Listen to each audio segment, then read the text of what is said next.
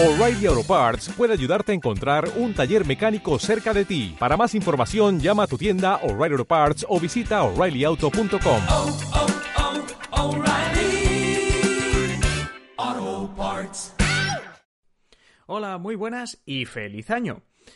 Hoy es viernes, así que aunque sea año nuevo, vamos con nuestro episodio histórico y en este caso del 1 de enero no traemos nada, pero sí algo del 2 de enero. Y es que si nos escucháis desde Granada o conocéis a alguien de Granada, sabéis que el 2 de enero es como algo festivo, es especial en la ciudad nazarí, en esa ciudad andaluza, y es que se celebra el Día de la Toma. Y hoy hemos traído a Fran precisamente para que nos explique también no solo la cuestión histórica, sino todo el lío que se arma entre la derecha, la extrema derecha, la izquierda, precisamente cada 2 de enero, ahí, en la ciudad de Granada. Así que hoy, en Simple Política, ¿qué se celebra en Granada el 2 de enero? Comenzamos.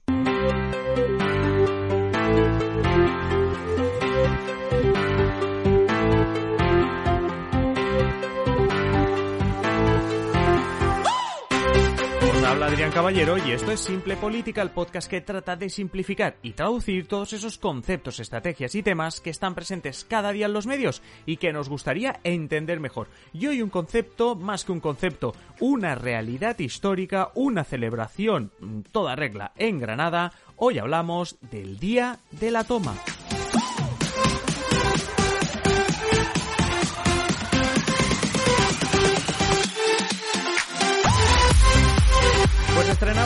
Año y es viernes y alguien que sea la fecha que sea, no falta su cita semanal con Simple Política es Francisco Javier Rodríguez. Fran, muy buenas. Muy buenas. Muy buenas y feliz año, por Igual, cierto. igualmente. Eh, no hemos traído nada relacionado con el año nuevo, pero sí con el 2 de enero, que es prácticamente año nuevo. Y es que siempre en este, en esta fecha, en este, en este 2 de enero, vemos en los medios de comunicación, vemos sobre todo en la televisión, pues unas imágenes de manifestantes, normalmente de ultraderecha, que sobre todo en Granada, nos, nos vamos a Granada, porque vemos en el 2 de enero una tradición, por, por, por decirlo así, es eh, una cosa que pasa cada año en esta ciudad andaluza. Hoy en Simple Política queríamos explicar por qué la ciudad nazarí en Granada se convierte en el epicentro cada 2 de enero de una polémica sobre nuestro pasado que hablando de pasado, por eso siempre acudimos a, Fran, pues que se convierte, no sé, en, un debate intenso, ¿no? Y es que el 2 de enero se conmemora, Fran, la conquista de Granada por parte de los reyes católicos en 1492 que básicamente significó pues la derrota del último bastión musulmán que quedaba en la, en la península ibérica. Hoy el DeLorean lo cogemos para irnos muy lejos, en este caso a 1492, pero eh, hablemos un poco de, Granada, hablemos de estas manifestaciones que vemos cada 2 de enero. Es cierto que ahora estamos en época eh, COVID, pero, pero cada año tenemos como lío, por decirlo así, en, en, Granada a raíz de esta, de esta, bueno, de esta efeméride, 2 de enero, y la conquista de Granada. Correcto. Eh, bueno, es, se trata de una fiesta con mucha mucha tradición en Granada, a la que acuden muchos granadinos, pero también pues eh, se forman estas concentraciones de grupos de extrema derecha, como bien has explicado, que acuden eh, para celebrar lo que se conoce como el Día de la Toma. ¿Vale? Que como bien has dicho, pues es el día en el que el Reino de Granada capituló ante los ejércitos castellanos. ¿no? Como bien has dicho, esto sucedió en 1492 y tuvo una gran repercusión en la época. Y es que, claro, llegaban a su fin los 800 años de dominio islámico en la península ibérica, ¿vale? Aunque, como veremos más, a, más al final de este, de este episodio, pues eh, la presencia de musulmanes en España pues se alargó todavía un siglo y pico más, ¿no? Aunque sin tener estado propio, ¿vale? Mm. Eh, tan importante fue esta toma de Granada que tan solo tres años después, en 1495, se instauró eh, la actual fiesta, sino tal como se conoce hoy en día, pues una, una, un, una primera versión, ¿no? Una, una versión Sí, beta, pero bueno, que podemos decir que es una fiesta con más de 500 años de, eso es. de historia, que, que eso no, no, no, encontramos muchas tradiciones así. Claro, claro, y bueno, y con un fuerte carácter militar, ¿no? De hecho, si veis algún vídeo de la celebración, que bueno, os, hemos os juntaremos uno eh, la descripción de este episodio. Sí, en la descripción del episodio tenéis, tenéis un, vídeo que, luego lo comentaremos también porque tiene, tiene muchos eh, puntos a comentar, pero básicamente es un directo de la de 2020, de tres horas, que precisamente es esto, toda la celebración para poderla ver en detalle. Eso es, y como podréis comprobar, pues hay un fuerte protagonismo de la Legión, por ejemplo, que es un cuerpo que no existía en 1492, pero que suele representar al estamento militar español pues en diversas celebraciones, ¿no? Como veréis, es mm. un es un acto pues con mucho boato, eh, con estandartes, eh, todo una tradición muy, muy anclada ¿no? en ese pasado medieval, ¿no? en, esa, en ese fin ¿no? del mundo musulmán en la península ibérica. No, y, más allá de, bueno, como tú estás diciendo, ¿eh? mucho, mucho estandarte, mucha, ah, mucho dibujo militar, por decirlo así, en el sentido de que sí que vemos eh, mucha presencia militar, fuerte protagonismo de la Legión, como comentabas. Pero se celebra en Granada, es cierto que, este 2 de enero, o sea, o los 2 de enero previos al COVID, digámoslo así, eh, eh, cuando, cuando se podía celebrar en cualquier sitio, lo vemos sobre todo concentrado en Granada. Y claro, la, pregunta es, más allá del simbolismo militar, ¿por qué se juntan cada año allí grupos de extrema derecha ese 2 de enero? Pues como hemos dicho, a ver, se trata de un acto con, connotaciones políticas muy fuertes ya desde sus inicios. pensemos, es la España reunificada, ¿no? El mito de la reconquista, eh, como explicaremos más adelante, ¿no? Y la derrota de los infieles, ¿no? De, los infieles musulmanes a, manos de los reyes católicos, de los buenos cristianos, ¿no? Y mm. a esto pues acabó dándole una pátina religiosa y militar que acabó incrementándose durante la dictadura franquista, ¿no? cuyos valores encajaban a la perfección con el recuerdo de la conquista de Granada. Y de ahí, pues que cada año, pues grupos numerosos de extremistas de derecha se reúnan alrededor de la Plaza del Carmen de la ciudad, que es donde tienen lugar los principales momentos del acto, pues con banderas franquistas y otra simbología utilizada por la extrema derecha. En este caso, la plataforma Granada Abierta eh, lleva años alertando de estas manifestaciones ultras durante el día de la toma y exige al ayuntamiento pues, que le dé un giro a la celebración o bien que le ponga fin, ya que se supone eh, según Granada Abierta, que esta fiesta es un efecto llamada sobre la extrema derecha racista y xenófoba, lo que supone pues un riesgo para, la convivencia, ¿no? Eh, para esta plataforma, esto hay que decirlo, ya entroncamos un poco con, la actualidad, ¿no? La, entrada de Vox en el Parlamento andaluz tras las autonómicas de finales de 2018, que fue, como recordamos, el primer éxito electoral del partido Ultra y la antesala de su entrada a las Cortes Generales. Pues ha envalentonado a estos grupos de extrema derecha y este día de la toma, avisan desde Granada Abierta, pues es un caldo de cultivo perfecto para que se expandan eh, sus ideas ¿no? y este discurso se normalice en la calle.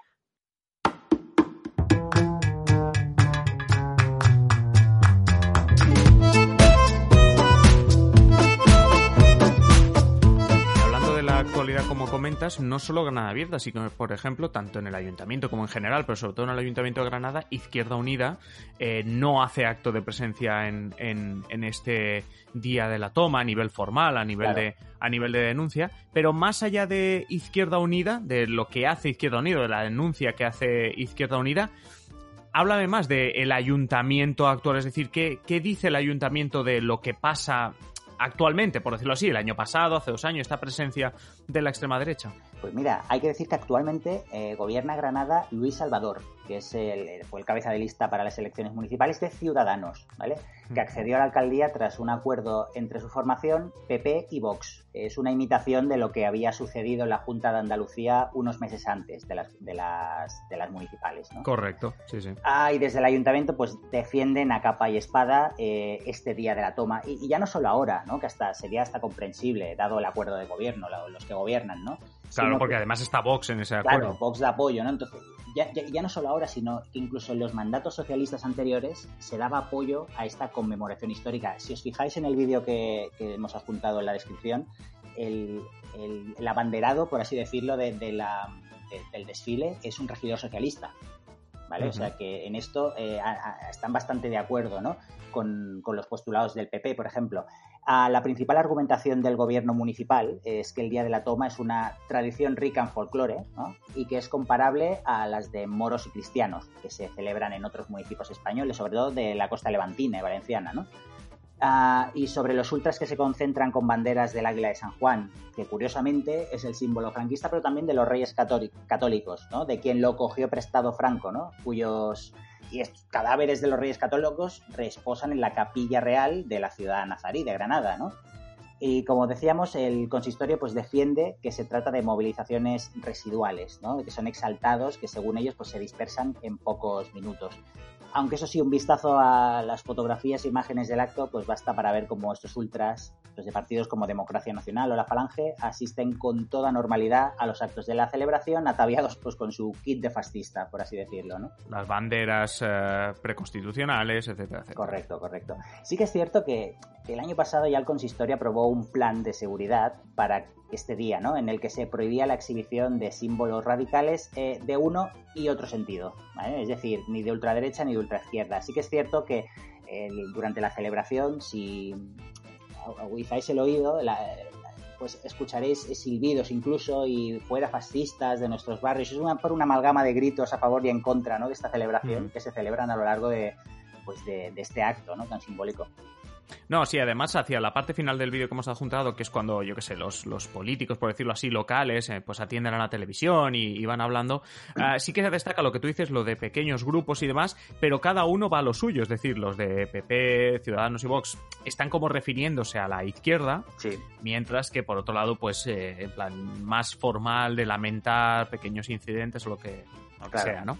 Entonces, para, para quien no ha ido, o sea, más allá de, claro, se supone, sigamos la versión oficial de que son pequeños grupos y que, y que los episodios eh, de violencia pues son, o de polémica son, son muy, muy leves, ah, para quien no ha ido nunca a ver esta celebración, o incluso para, que, para aquel que vaya a darle clic al enlace que hemos dejado en la descripción, pero no lo haya hecho nunca, ¿qué es exactamente esta celebración? Es decir, ¿en qué consiste?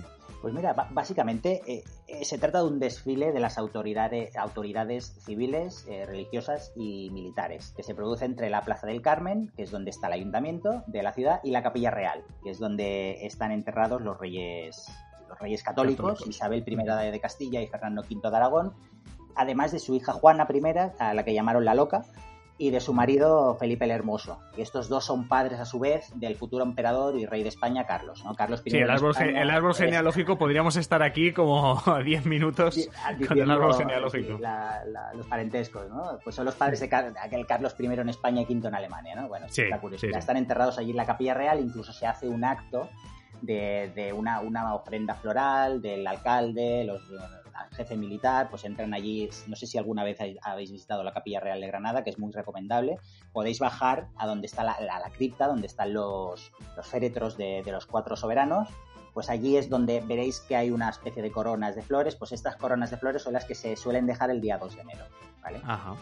Ah, y bueno, entonces una vez eh, llegados a la Plaza del Carmen después del desfile hacia la Capilla Real y vuelta, ¿vale? Que es donde hemos dicho está ubicado el Ayuntamiento de Granada, un regidor desde el balcón, ¿vale? Mantiene no vamos a hacer spoiler porque lo, tenéis que ver, es una cosa muy, muy, muy medieval. Muy al menos de momento nos quedaremos con la versión del año pasado. Ahora que no podemos viajar, nos quedaremos con la versión del año pasado, que es la que, la que hemos enlazado. Eso es, ¿no? Bueno, mantiene un diálogo curioso con los granadinos presentes, a los que les exhorta pues a unos cuantos Viva España, Andalucía y Granada, ¿no? escucha el himno mm. nacional, se enarbola unos pendones, bueno, es, es curioso de ver, ¿no?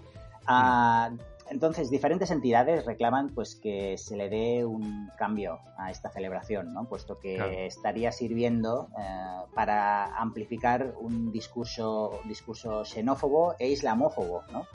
Eh, estos, estos ultras defienden la tradición y la identidad, ¿no? la cristiana frente a la musulmana, ¿no? un cristianismo triunfante frente al islam. ¿no? Además, cada año, pues como hemos dicho, se registran gritos y cánticos en contra de los inmigrantes, hay jaleo con la policía, que de hecho no parece poca cosa, por, puesto que cada año se despliega un fuerte cordón policial de hasta 500 agentes para evitar problemas. Claro, bueno, es que entonces es que ya saben que allí va a pasar algo. Claro, claro, es una cosa, eh, luego lo que tú has dicho, las declaraciones posteriores pues lo minimizan, pero bueno, el, cordón policial a veces ha llegado a ser de 500 agentes, ¿no? Para evitar que estos ultras pues acaben eh, o reventando el acto o que incluso acaben peleándose con, gente que venía a protestar contra el día de la toma, no, no sé.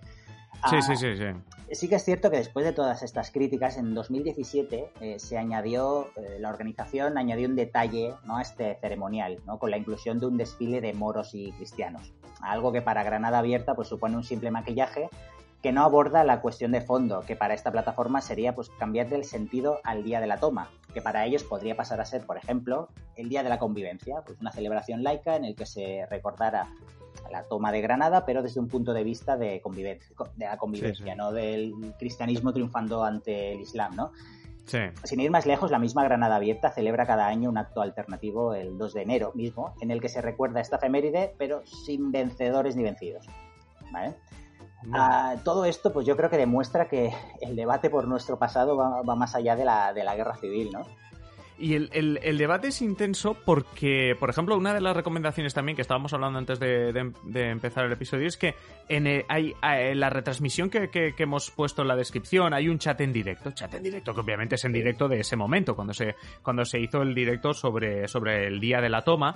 Y es entre interesante, gracioso, llámalo como quieras, leer eh, eh, lo que se va diciendo en ese chat y este eh, debate alrededor de, de la historia que en principio, claro, mm, claro, es que esto es muy curioso, ¿no? Decir que la historia pues debería ser la misma para, para todos, pero en absoluto, ¿no, Fran? O sea, hay mucho eh, debate, no solo por el día de la toma, en general, ¿eh? Sobre el pasado musulmán español. Correcto, es que se trata de una cuestión eh, que ha despertado eh, encendidos debates incluso en la academia, ¿no? Y desde la irrupción, por ejemplo, de Vox en la escena política, pues estos debates han ido a más y han saltado un poco a la escena pública, ¿no? Hay algunos ejemplos, eh, como la decisión de retirar un busto del califa cordobés Abderramán III del municipio aragonés de Cadrete, hará cosa de un año aproximadamente. Ah, fue una decisión de un regidor, del primer teniente de alcalde de ese municipio, que es de Vox, eh, y pues que mandó retirar pues la estatua de este califa que gobernó al Andalus entre el año 912 y el 961, pues, primero como emir y luego como califa, ¿no? Abderramán, ah, para hacer un poco de historia, pertenecía a la familia árabe de los Omeyas, que gobernaron el califato musulmán hasta su caída en desgracia frente a la familia de los abasíes, ¿vale? Pero era también, por parte de madre, descendiente de nobles cristianos, eh, seguramente vascones. Aquí es cuando a, Santiago Bascal se le, le- se le giran los ojos, ¿no? Sí, no, claro, porque no, no, no encaja muy bien lo que estás. Claro, no, no, no encaja demasiado bien. No encaja demasiado bien. Claro, estamos hablando de, de- de un, de un califa que, según las descripciones, era rubio o incluso pelirrojo, que se tenía que, que teñir la barba con ceniza, ¿no? Para parecer más, más, más árabe, ¿no? De, de hecho, era familiar, familiar del, noble, del noble navarro Fortún Garcés, ¿vale? Que es uno de los grandes héroes de Navarra, y descendiente también de Íñigo Arista, que es considerado el primer rey navarro. Vale, Estamos hablando de esa mezcla o, entre raíces musulmanas y raíces cristianas. Sí, sí, una mezcla que se daba mucho en, bueno, imagínate, 800 años, ¿no? De, re- de relaciones, pues... dan- Sí, cuestiones que quizá ahora quedan más como en, en los extremos, de los que opinan una cosa y la otra, y que como estás diciendo, en 800 años daba tiempo para, para ver mucho de esto. Sí, pero bueno, más, más allá de, esta, de estas historias que podemos estar episodios y episodios hablando, Sí. eh, lo, lo que queda claro es que los grupos más beligerantes con el Islam pues eh, han planteado una batalla cultural relacionada con el pasado musulmán español, ¿no? Desde la academia las posturas han ido variando en las últimas décadas también. Y hoy en día, por ejemplo, hay que decir que el término reconquista, del que se usa y abusa en exceso, ha sido casi desterrado, puesto que no se puede establecer una continuidad política entre el reino visigodo que cayó tras la conquista musulmana en el siglo VIII y los diferentes núcleos, reinos y condados cristianos que fueron apareciendo por el norte, que más bien lo que hicieron fue conquistar terrenos al califato cordobés que iba cediendo a medida pues que se iba debilitando, ¿no? Y más tarde los reinos de taifas musulmanes que ya pasaron de ser eh, por así decirlo, de, de lo- de los cristianos, ¿no? Ah, con todo esto lo que quiero decir es que el debate sobre Al-Ándalus eh, está abierto, ¿no? Otro mito que parece que va cayendo también, del- en el otro extremo, ¿no? Es el de la convivencia idílica, ¿no? Entre las entre culturas, entre las tres religiones del libro, ¿no? El judaísmo, el cristianismo y el islam en la península.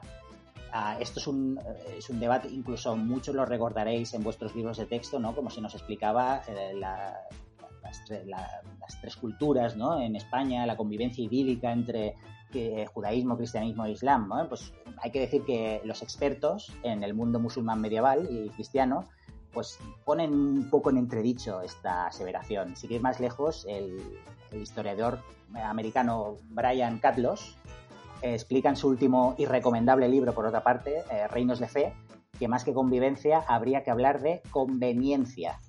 Ajá. Es decir, que cristianos y musulmanes y judíos pues se iban aliando y atacando en función de sus intereses del momento y que sus alianzas a veces suponían pues que cristianos atacasen a otros cristianos con la ayuda de musulmanes ¿no? o viceversa, ¿no? Y un ejemplo es el Cid, por ejemplo, otra de las grandes mitos de, de, Sí. de- de España, pues muchas Sí. veces había combatido contra otros cristianos con la ayuda de musulmanes y viceversa. Cuidado porque esto también eh, va a crear mucha polémica esto que dices decir, porque es como un es como un referente también dentro del bueno, ya no digo del mundo cristiano, estoy hablando más bien a nivel político, yo Sí, creo, porque es que estamos hablando de la politización de todo esto. Correcto, correcto. Con Entre comillas, digamos que el CID se ha politizado. Claro, claro, no. Con esto piensa que, que ya no solo queda los debates em, históricos, o sea, los debates sobre nuestra historia no, no se quedan en la guerra civil, van mucho más allá, ¿no? Y, y llegan incluso a, a la España musulmana, ¿no? Al siglo VIII después de Cristo, ¿no? Ah, Sí, sí. Sea como sea, eh, lo que sí que es cierto que la España musulmana eh, genera urticaria en ciertos espacios políticos que han cogido fuerza en los últimos años y que presentan este periodo, pues más bien desde el punto de vista del triunfo de Occidente, del Occidente civilizado, ¿no? Contra el Oriente Hmm. malvado, desordenado, radical y violento, ¿no? Esto se puede extrapolar fuera de nuestras fronteras y de alguna manera podían troncar con estos movimientos conspiranoicos ¿no? que alertan de esta supuesta sustitución, ¿no? tal como abordamos en Simple Política hace unas semanas cuando hablamos de la conspiración QAnon. ¿Vale? Correcto, sí, sí. Teorías de la conspiración que hablábamos que hay en todos sitios. Eso Sí, sí. es, ¿no? Eso. Y bueno, y en la época, en la época que estamos hablando medieval, muchos bulos que corrían y teorías de, de la conspiración que, que- que se demostraron falsas, ¿no? Es algo que ha sucedido siempre. Pues lo que decíamos es que este debate, ¿no? entre el Oriente y Occidente, pues se puede extrapolar ahora mismo pues a estas teorías, como la de la Mm. gran sustitución, ¿no?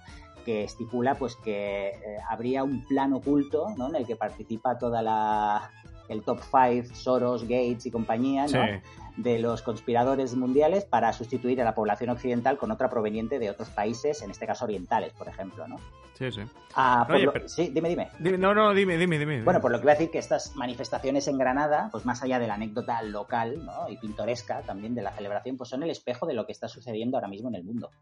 Sí, es que justamente, justamente estaba, estaba pensado, te iba a decir algo muy parecido, y es que, eh, claro, hemos empezado hablando del tema, del tema de Granada y, algo muy local, por decirlo así, es una fiesta local, aunque se conozca en toda España, etcétera. Eh, pero sobre todo una de las cosas que me deja lo que, lo que me estás comentando es cuestiones, por ejemplo, sobre todo me he quedado con lo del CID, ¿no? Mm. Como, por ejemplo, creo que hasta en campaña electoral, no sé en cuál de ellas, pero me acuerdo a, a Santiago Abascal eh, yendo a, o sea, haciendo como campaña electoral desde sitios que fueron importantes en eh, la historia, que se nos ha contado el CID, por De hecho, ejemplo. de hecho, en la, en la campaña de las andaluzas, el vídeo fue ellos eh, yendo a caballo, como re- reconquistando, Correcto. ¿no? Como volvían ese imaginario medieval de Correcto. reconquista.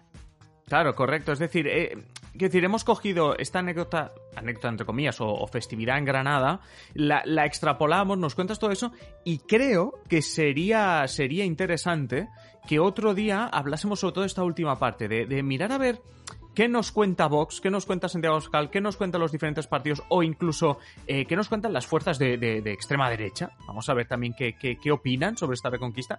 Y creo que no veo descabellado ver en qué, bueno, pues en qué pueden tener razón y, y en qué no, porque realmente es que, por ejemplo, esto, esto que has comentado del tema del CID con los eh, musulmanes, o bueno, o luchando contra otros cristianos, no tanto con los musulmanes, pero sí luchando contra otros cristianos, pues es algo que no escuchamos habitualmente. Claro, claro, no, no, no se da, vamos, nunca. no se da una Es imagen. algo que no se menciona. No, no, no, no se da una imagen de esta España medieval en la que musulmanes se aliaban con cristianos para luchar contra otros cristianos o contra otros musulmanes y según las conveniencias del momento. Pues si me interesaba invadir al vecino, pues eh, si la taifa de al lado, eh, que también eh, ambos musulmanes estaban en guerra con mis enemigos, pues eran mis amigos y, la religión no entraba tanto a- en, el juego, ¿no? Como, como nos creemos hoy día.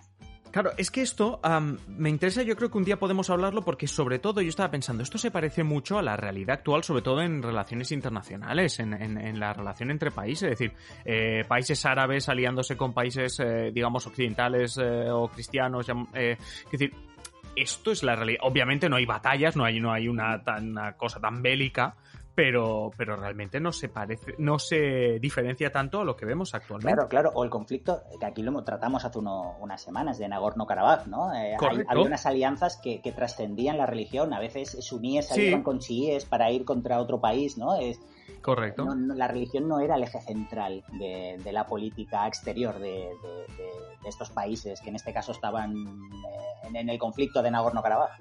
Mm, Sí, sí, no, no, pues eh, habrá que habrá que darle una vuelta y, y hacer un episodio sobre, sobre este tema. Francisco. Javier Rodríguez, eh, Fran, a seguir disfrutando de la fiesta de lo que queda. Igualmente. Ya sabemos que hasta después de Reyes nos tomamos un pequeño descanso en la clave, pero te volvemos a escuchar el, el viernes que viene. Perfecto, nos escuchamos. Pues nada, un saludo.